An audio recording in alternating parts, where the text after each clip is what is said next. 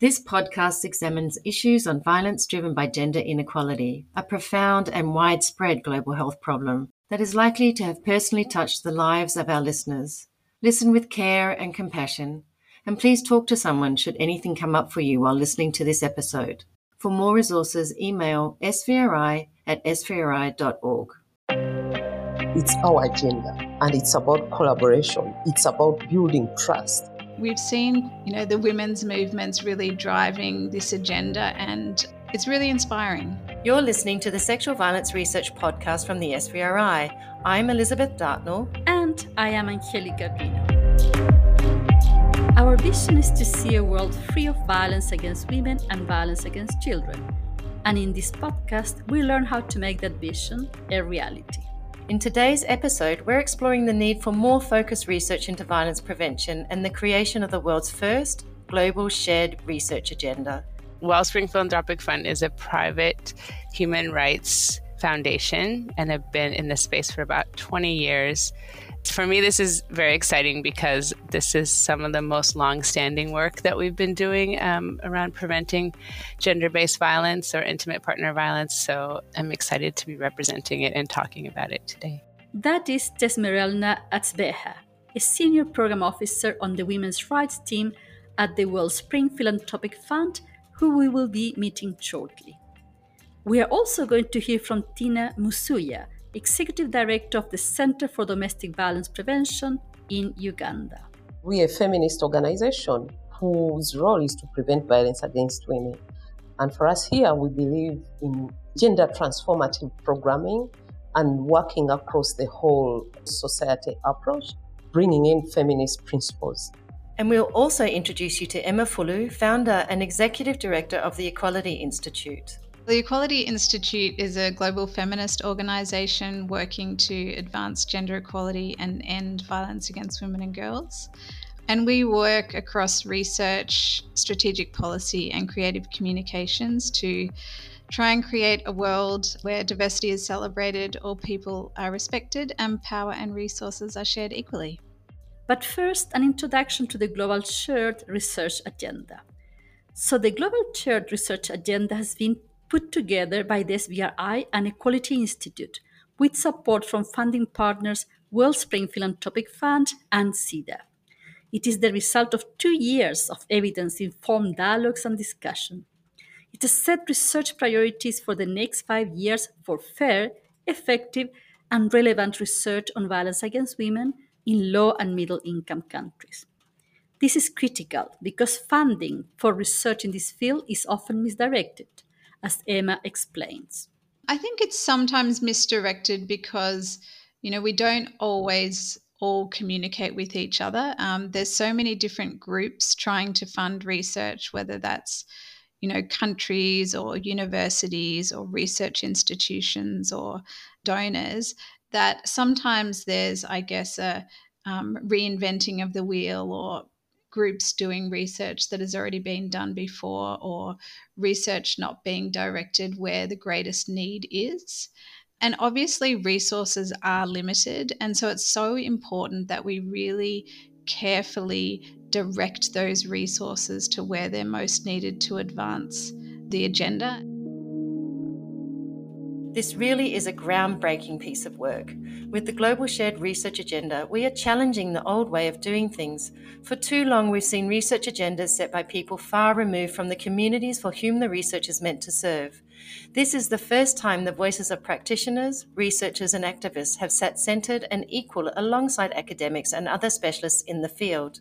Setting the research agenda together and having, uh, I would call it it was a feminist space because everyone's voice was being heard and the decisions were collectively being made. It was removing that tension because if I use my own example in the past, researchers set the agenda and for us practitioners were quite busy working and the researchers come to decide for practitioners and we were feeling like there's tension because whose agenda were they taking forward? But now this, this initiative is helping all of us not to have that difficult question of whose agenda. It's our agenda. And it's about collaboration. It's about building trust.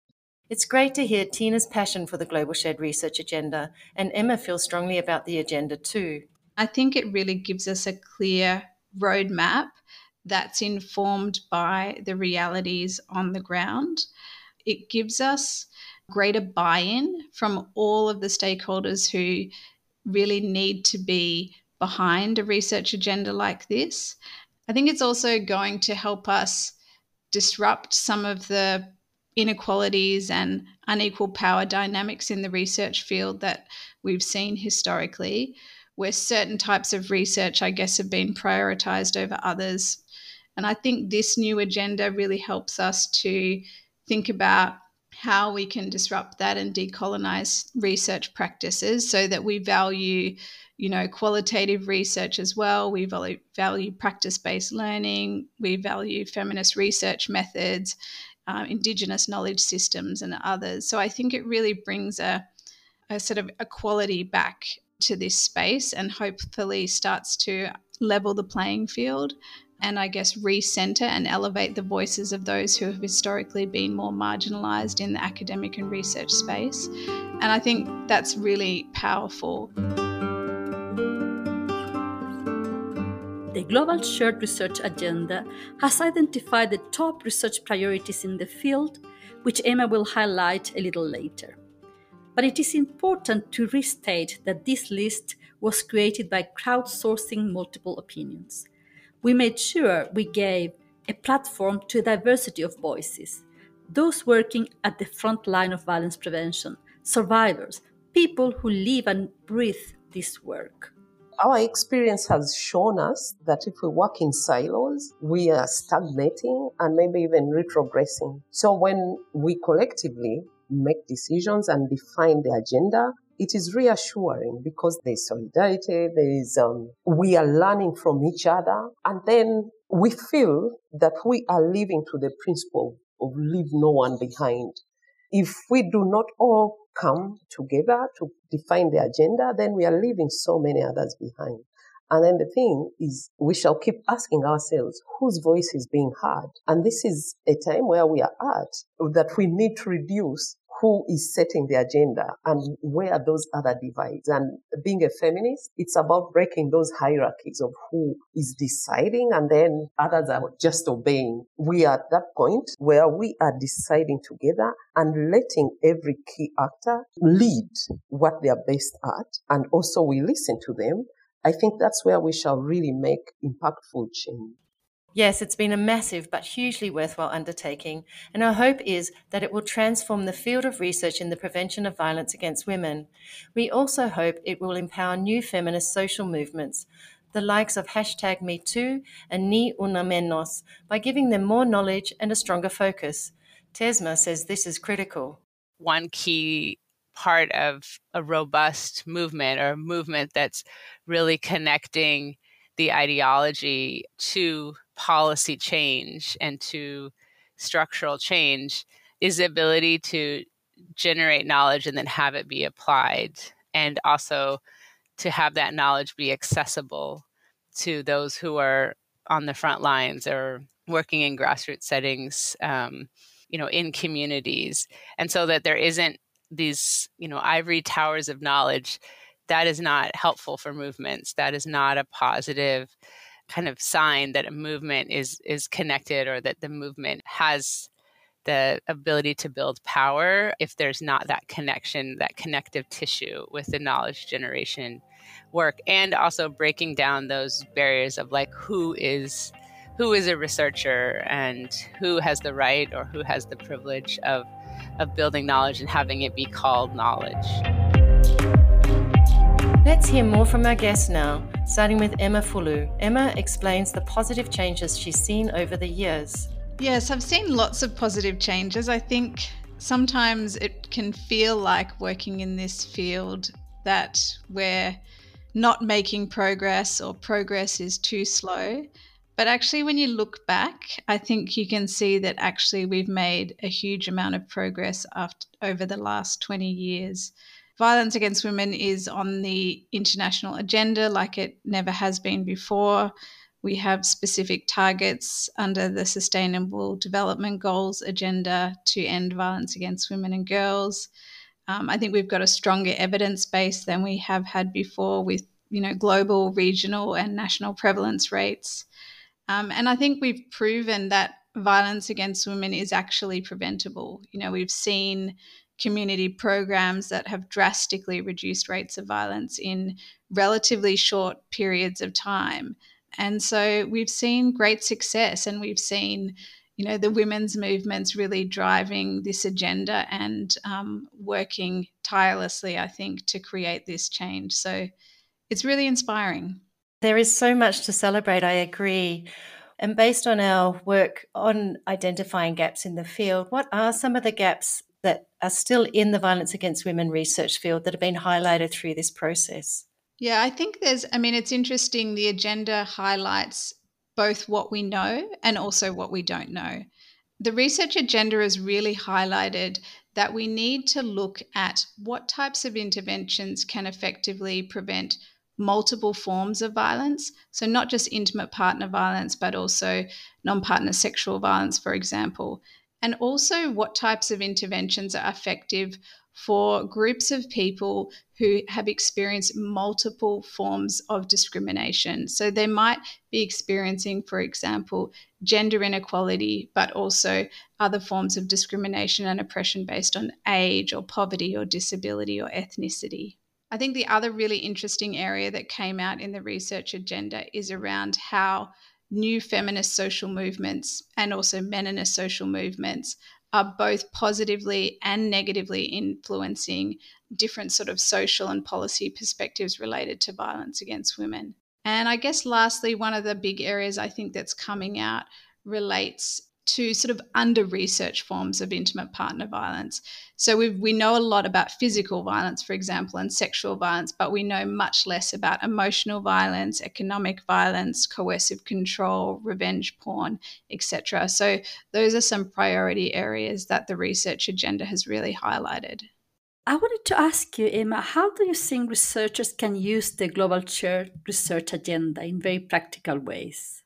Yeah, we hope that researchers will really use um, the Global Shared Research Agenda to inform their own research programs, everything from their grant applications to thinking about, you know, PhD and master's students' um, research priorities and decision making.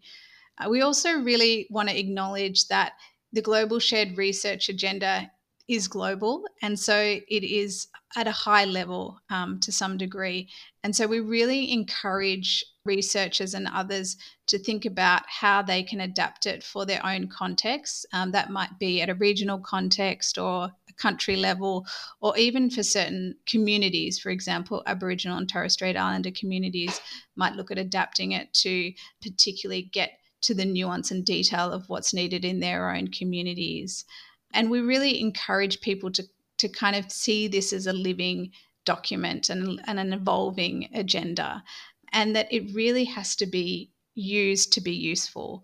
And whether that means that we spread it through universities or we work with emerging young researchers and how they can use it in their own studies, I think that's going to be the next step for us is to really this is really just the starting point because the the next part is to really think about how we can disseminate this and how we can communicate it effectively to different groups and make sure that it's really taken up um, across the world because we think it's so important.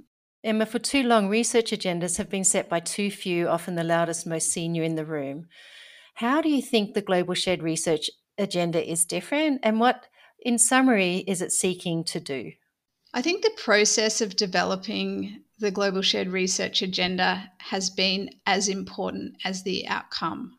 And by that, I mean that the process of really trying to engage with a diverse group of people and listen to, as you said, the voices who have historically been silenced or marginalized and try and create spaces for those voices to be heard has been really, really important. And obviously, that has taken time and it hasn't been an easy process. And I think that can continue to be improved. But that process, I think, has really shown, I think, a new way that research agendas can be set. And I hope that it informs the way that research agendas are set in the future and that we continue to make significant efforts to decolonize the way we think about research, research practices, and processes, because ultimately, research agendas and research has to serve the communities that it's designed um, to impact. I hope that this research agenda not only is known for delivering a really robust and rigorous evidence base that we can all use to advance our work in ending violence against women, but that it's known and respected for the process and the community that was built through that process. Next, let's hear from Tina Musuya, who can tell us about one of the Center for Domestic Violence Prevention's project, SASA, which has clearly demonstrated that violence against women can be prevented through social norm change. When I speak about SASA, I smile because SASA and, and I, we are part, we are two, uh, have been hmm. part from the development of SASA to implementation and, you know, scaling it up. I've been part of that process.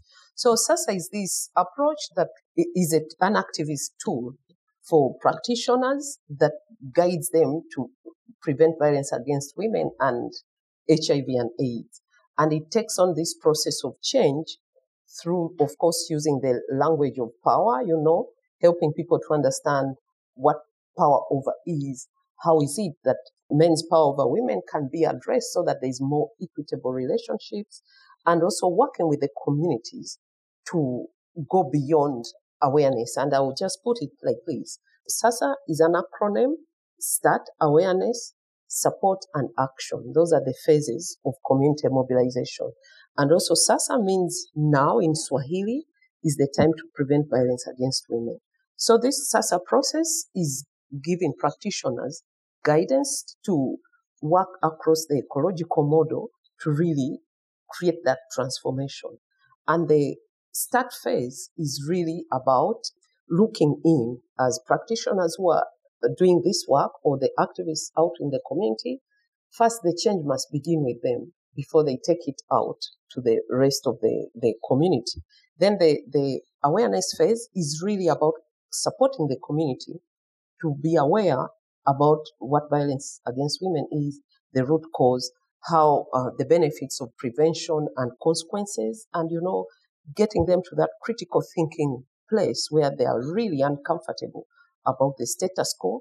And then we do not stop there in SASA because we know people must be supported to act on their awareness. So the support phase is really about getting, for example, partners to learn how to balance power in that relationship and believe in it and practice it every day and how to treat each other equally in that relationship. And it's also about supporting the ones who are standing up to prevent violence because everyone needs a supportive environment for moving on and, and mentored to get the necessary skills. And then it's also about holding the perpetrators of violence accountable and the institutions that are responding accountable to focusing on supporting the, the, the survivors. And finally, action phase is really about, you know, in support phase, people are joining their power with others and creating like this huge critical mass that is thinking in a similar way, acting in a similar way.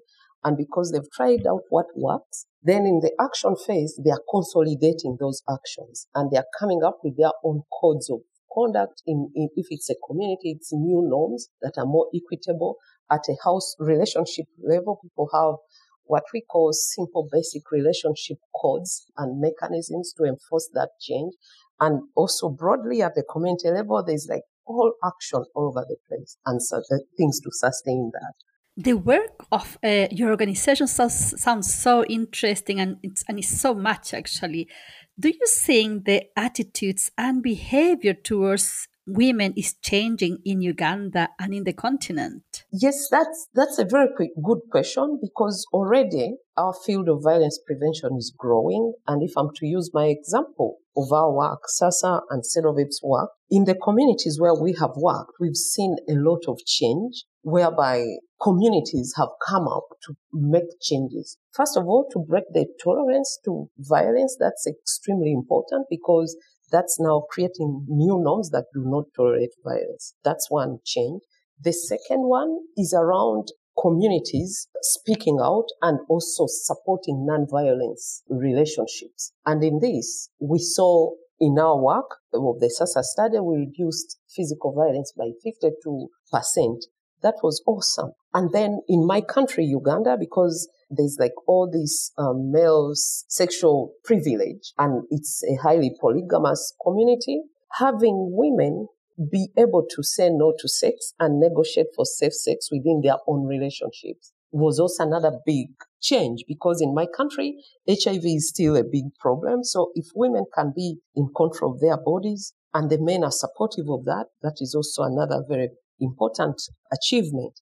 And then, of course, seeing that the community is supportive of laws because along the way, violence in my country has been outlawed and there's more acceptability, especially within the communities where we have worked for enforcement of that law. Because when they see forms of violence, they recognize that those are offenses and therefore it must be stopped. So the law helps to, to sustain these changes. And here's Tesmerelna Atsbeha from Wellspring Philanthropic Fund again, who says, from a funder's perspective, the Global Shared Research Agenda is a game changer.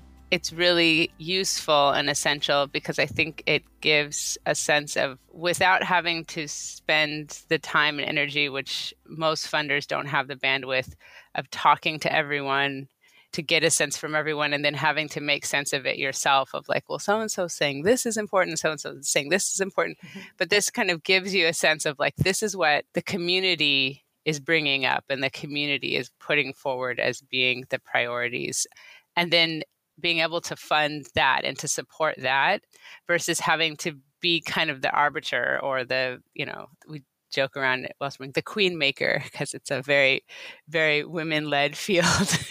and that I think is for me is is really important because I want to be able to shift the power away from the donor making this sort of ultimate decisions and really bring it closer to to the community and closer to folks in the field the other reason i mean there's so many reasons. I think i think getting other funders on board i think is really important and this can really be a tool to help particularly new funders to understand our field better and to deepen knowledge of the evidence that we have. And it is a it's a steep learning curve and i've i've realized this going into my sixth year of supporting this work it's t- I think it took me probably two to three years to really understand all of the aspects of you know sides and and pieces and um, parts of the, the, sort of subsections of the the field and particularly of the knowledge building or knowledge generation work.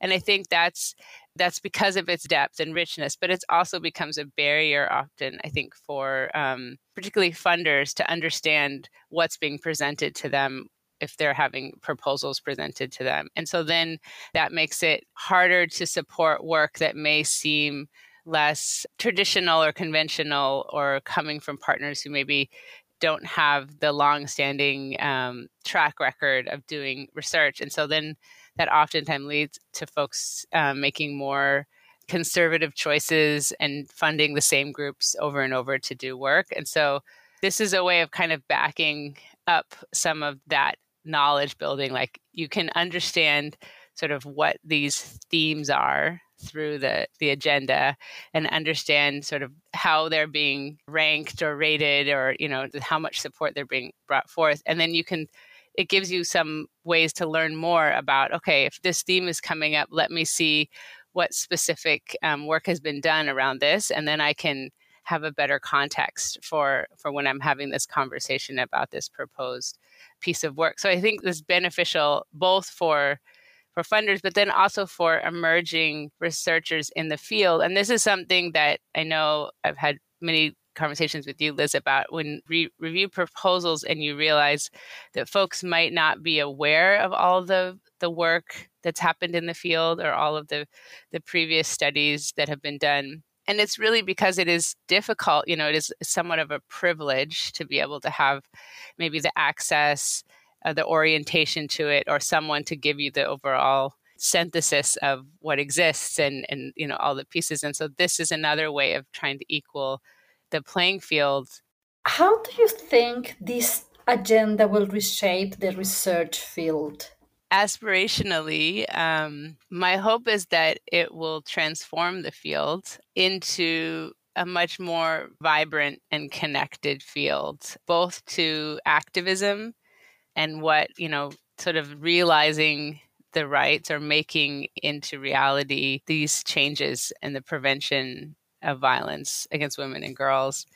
Also, bringing new and existing partners that maybe don't have recognition into the field and recognized as knowledge builders or knowledge generators. And I think that expansion of that, expanding the definition, but are actually bringing folks in to be part of the community or the field together so that like more folks are working together to understand this problem or this issue and then looking at um, you know looking at what we know or looking at approaches to prevention that actually reflect the contexts that people are living in and that women and girls are living in so that we have more to work with so that we have more to support us to do this programming and this prevention work.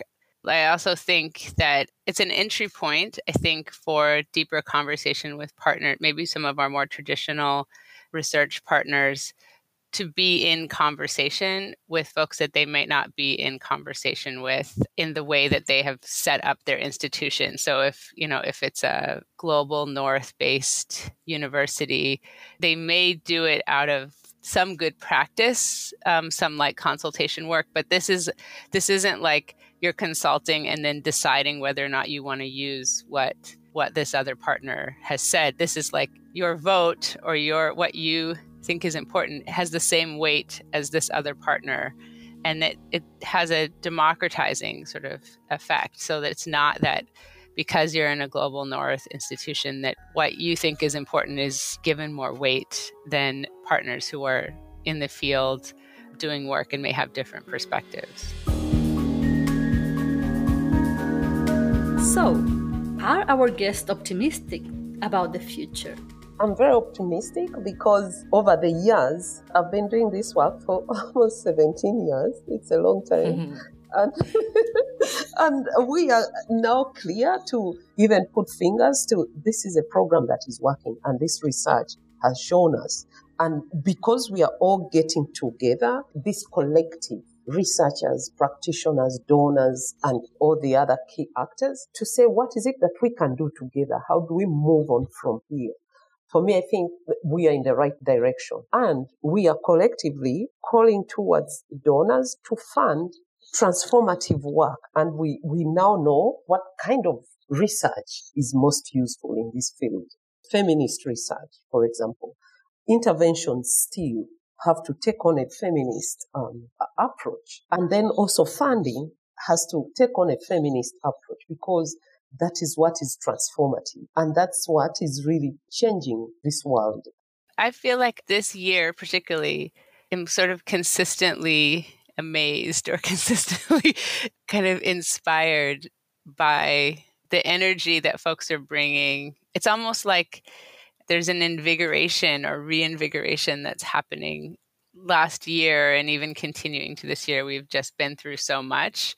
And this has maybe brought us to a point where we see with clearer eyes um, how this basically parallel pandemic of, of violence is impacting you know us and communities i think it's also this change in the field of it's not just that okay we are advancing and we are progressing towards a goal. I think it's it's really that expanding and acknowledging that this work is not sort of a narrow public health issue or a narrow human rights issue that this is much deeper analysis that that we're having kind of bringing in all of these different aspects which really reflect a woman or a person's life, right? That nobody lives like a single issue life. And this is something I think we're seeing in the field and, and particularly, you know, where this issue has shown up in movement spaces. And when you have like Ni Una Menos in Latin America, um,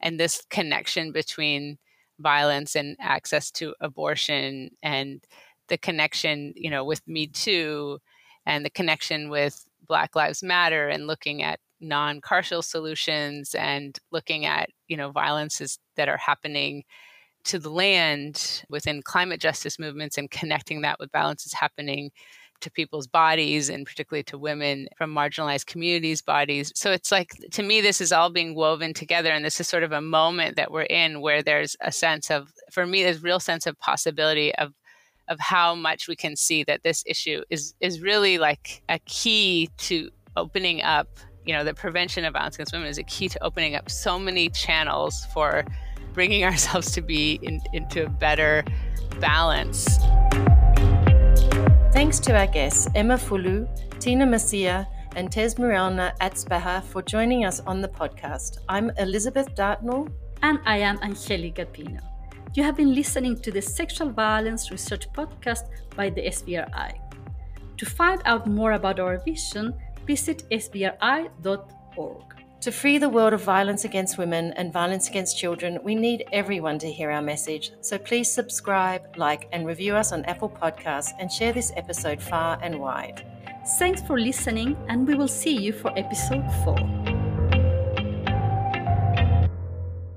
This podcast is produced by OG Podcasts. Find out more at ogpodcasts.co.uk.